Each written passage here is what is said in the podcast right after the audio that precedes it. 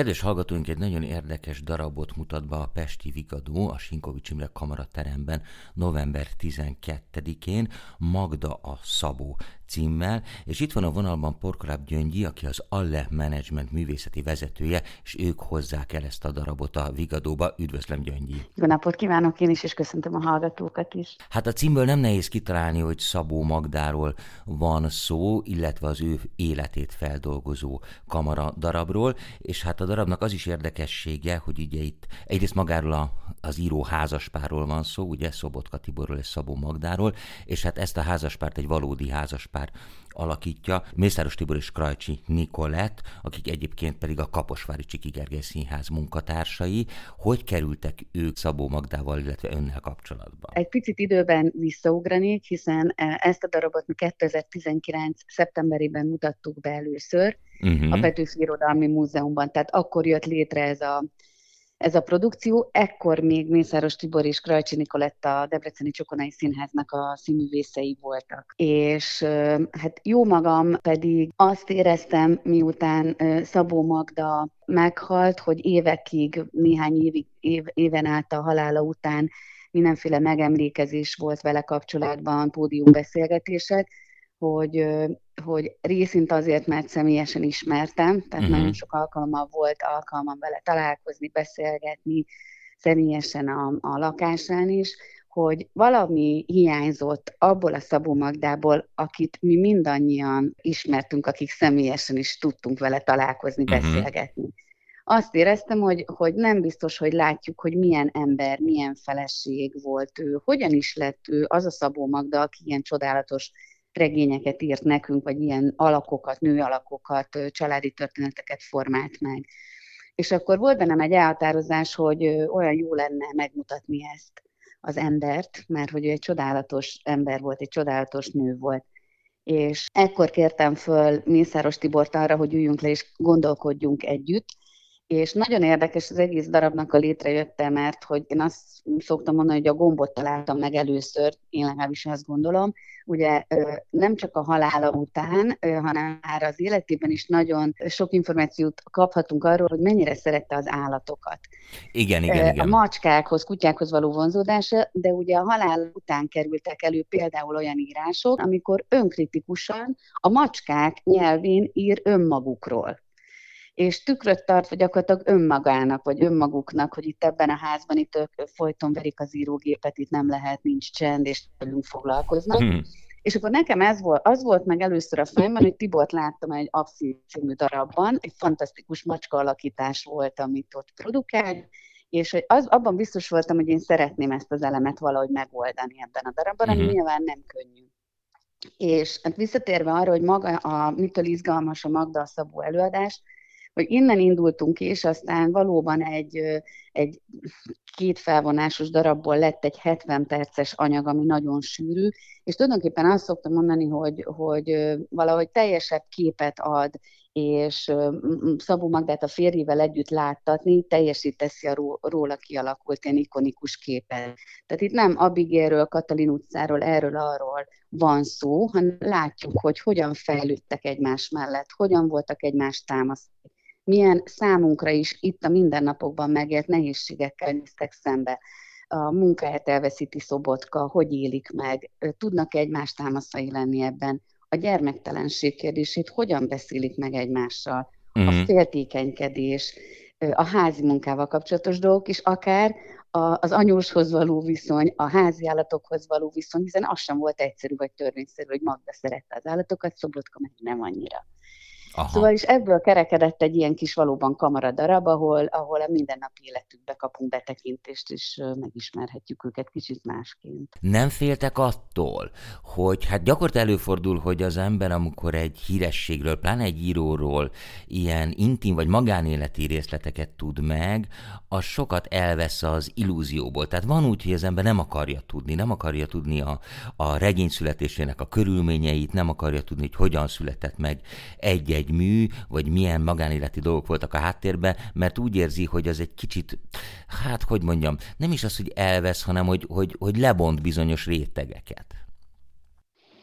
Na, én ezt mindenkire rábízom, hogy hogy éli meg. Egy biztos, mi csak meglévő dokumentáció alapján dolgoztunk. Uh-huh. Tehát ebben semmiféle olyan, egy, nincs egyetlen egy olyan mondat, történet, amit, amit mondjuk olyan emberektől hallottunk volna, és lejegyzeteljük, akik ismerték őt.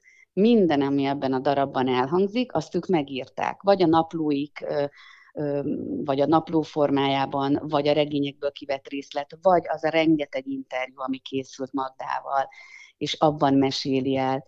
Tehát semmi olyan nincs, ami kapcsán azt gondolnánk, hogy átlépjük ezt a határt. Én különösen figyeltem erre, ez alapvetés volt és kérés is a, itt az alkotócsapat felé, pont az, amit, amit ön mondott, hogy szerintem a, a, az a fajta tisztelet és az a tényleg ilyen ikonikus kép, vagy bármilyen kép, amit valaki magában megalkot egy íróról, költőről, az ő magánéletük csak addig a pontig ábrázolható az én véleményem szerint is, amennyit ők is megmutattak magukból.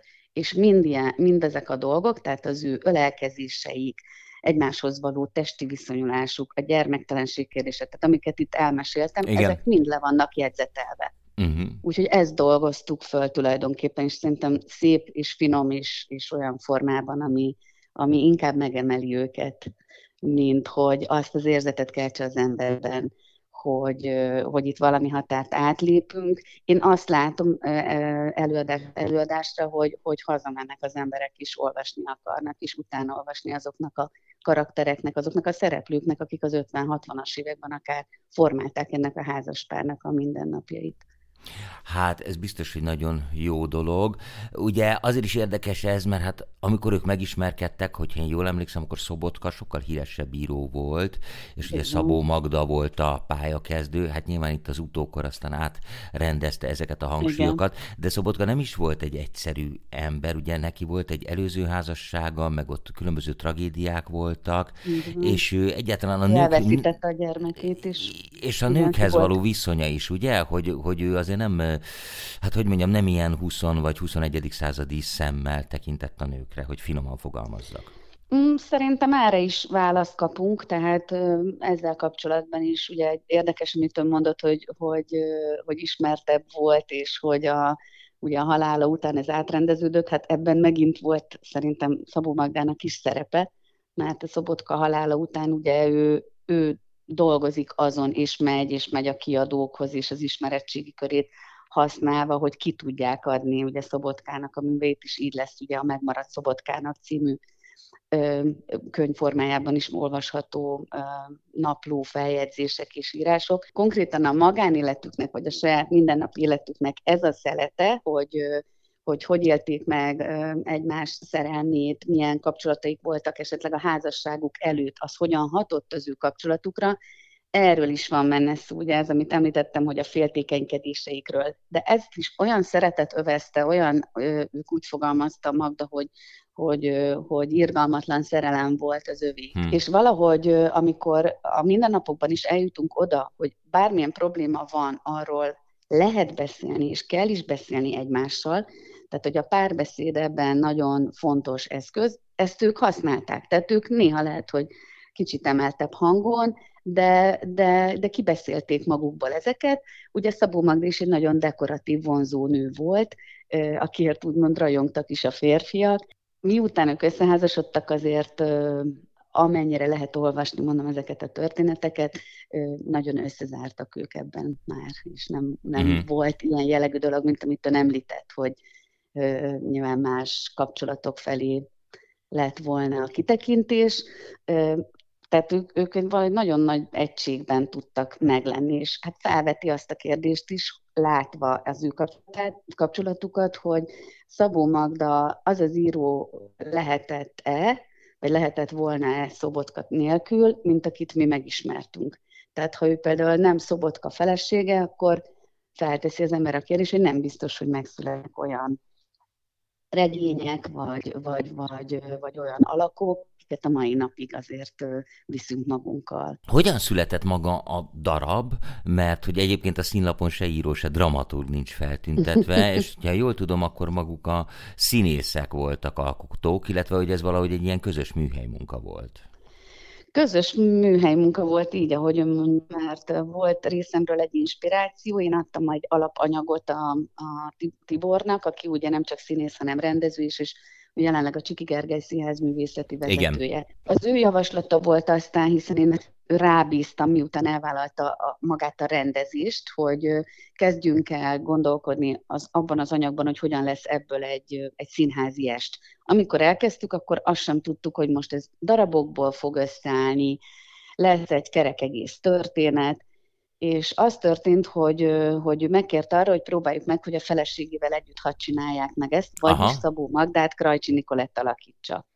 És hát aki Nikit esetleg ismeri közelről, ő nem tipikusan Szabó Magda alkat, tehát egy nagyon vékony, nyúlánk, nagyon dekoratív, szép hölgy, mm, de valahogy úgy elsőre egy kicsit idegenkedtem a történettől, és az billentett át a döntésben, hogy ők házaspár, akkor már volt két gyermekük, sokszor a megbeszélések úgy zajlottak, hogy a gyerekek is ott voltak, úgyhogy elég ilyen olasz módra, de ezt Szabó Magda nagyon kedvelte volna, hmm. és, és aztán ott elindult közöttük egy, egy olyan együttműködés, amikor a mindennapokban gyakorlatilag már otthon is Tibort és Magdát játszották, amikor ugye gyűjtötték az anyagokat. Tehát valójában ilyen értelemben hárman vagyunk a szerzői ennek a darabnak, de megírni, összerakni, én azt mondom, hogy ez Tibor nevéhez kötődik, tehát Mészáros Tibor rakta ezt össze, ő is rendte, és a dramaturgot is közösen csináltuk meg, illetve hát az ő dramaturgiai ötletei vannak ebben a darabban, ami szerintem az, amikor átlépnek ugye, az állatok karaktereibe,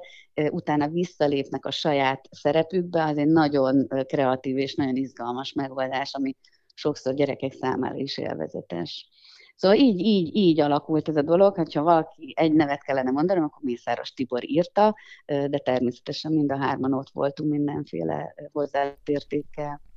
Na hát erről mindenki megbizonyosodhat akkor november 12-én, ez vasárnap lesz a Pesti Vigadóban. Nagyon-nagyon fontos információ, hogy 17.30-kor kezdődik az előadás, tehát nem 19 órakor, ahogy általában a színházak.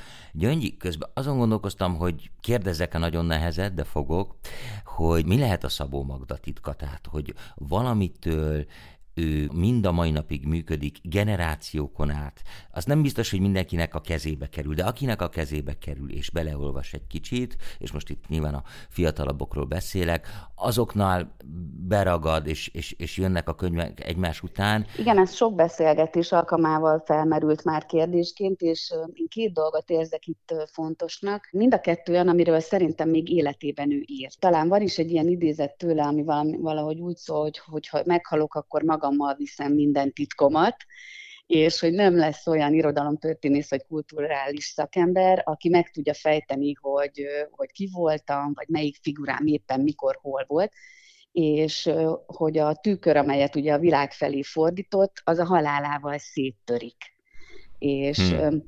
megpróbáljuk összeilleszteni, de erről ő beszélt, és beszoríthatóak lesznek ezek bizonyos keretbe, de olyan, mint amikor kicsit a halálával is ezt a fajta titkot itt hagyta volna ránk tudatosan, tehát, hogy van egy ilyen gondolatom, tehát most mi fejtegetjük, próbáljuk, de a titok attól titok, hogy nem biztos, hogy rájövünk, hogy, hogy, hogy, hogy, hogy mitől működik. Ugye ez az egyik, a másik pedig, ami szintúgy szerintem, minthogyha emlékeznék rá, hogy beszélt róla, amikor egy-egy interjút adott, hogy hogy ugye vannak dolgok, például a vágy és a szenvedély, a harag, az indulat, amelyek nemzetköziek. És ez ma annyira releváns, ma annyira igaz, hogy ott van a mindennapunkban, ugye, ha újra elmondom ezeket, hogy a harag és az indulat, a vágy és a szenvedély. Ez mind ott van az ő karaktereiben, a Rikl Máriától kezdve lehetne most sorolni számos más dolgot, és sajnos ott van a mi mindennapjainkban, ha csak kitekintünk most egy kicsit hát itt Európába, persze. vagy a világba. És talán attól örök, mert Szabó Magda örök, hogy, hogy olyan módon tudott írni, olyan alakokat formált meg, ami egy zseniális egy író részéről, amikor nagyon lerajzolható egy karakter, akiket a mindennapokban is tapintunk, vagy ott vannak. És, mm. és kicsit jól esik nekünk hogy mondjam, megmerítkezni abba, vagy ezek, ezen gondolatok mentén feldolgozni a mindennapokat, vagy belenézni abba a tükörbe, ahol a saját titkainkat nekünk kell megfejteni akár. vagy, vagy lehet, hogy az az üzenet, hogy a titok része az életünknek, mindenkinek van olyan része az életének esetleg. De hogy ez, ez mi van, ha széttörik, összerakható-e? Tehát, hogy annyi kérdést vet fel, és ugye itt, amit kiszoktak sokszor még emelni, hogy a, a női karakterek nagyon erősek az igen, igen, ha visszavonom minden regényében. És ez is van ma talán, hogy megtaláljuk egymás szerepét, hogy egy nő egy férfi mellett tud nagyon erős lenni, vagy legalábbis ad egy olyan impulzust ez is téma, hogy most ki kinek milyen módon tud ugye erőt adni, és a családi történetek is, és akkor talán itt van a, az utolsó gondolatom ezzel kapcsolatban, hogy, a, hogy a, a, ezek a családregények is olyanok, amelyek ma megint nagyon aktuálisak, hiszen keressük ezeket a transgenerációs lenyomatokat, mintákat, Igen. amiket tudatosan vagy tudat alatt viszünk tovább, és Magda a családokról is írt, ha megnézzük. Szóval abban is ott van, és ott a családokban is vannak pici titkok meg, meg az a sok-sok tükör, ami őt körül is vette. Tehát ha például valaki Debrecenbe elmegy a, a Szabó Magda emlékházba, akkor ott van például több tükör, mert hogy a Magda életében nagyon fontos volt a tükör, és sok tükör vette körül, abból olyanok is, olyan tükrök is, amelyek előtt ő ült és bizonyítette az ékszereket magára, vagy későködött, de hogy a tükör szerepe az tényleg egy ilyen központi kérdés. Én a mindennapokban is foglalkozom más jellegű munkáim során emberekkel, képzésekkel is, hogy bizony a tükörszimbólum az egy nagyon fontos dolog, mert reggel este mi magunk is bele kell, hogy nézzünk és talán ez a legfontosabb, hogy mi, mi, mi, mi mit látunk ott benne. Hát a tükör által homályosan, ahogy a klasszikusok Igen, fogalmaztak. Györgyi, nagyon szépen köszönöm, hogy itt volt és elmondta a sok fontos információt. Tehát akkor még egyszer november 12-én a Pesti Vigadóban, a Sinkovics Imre Kamarateremben 17 óra 30-kor Mészáros Tibor Magda Szabó című darabját lehet látni, amit maga a szerző, illetve a Neje Krajcsi Nikolát játszanak. Porkoláb Gyöngyivel az Alle Management produkciós vezetőjével vendégével beszélgettem, nagyon szépen köszönöm, hogy itt volt, és nagyon sok sikert kívánok. Köszönjük szépen, köszönöm szépen, és szeretettel várunk mindenkit. Köszönöm szépen, minden jót, viszont hallásra. Viszont hallásra.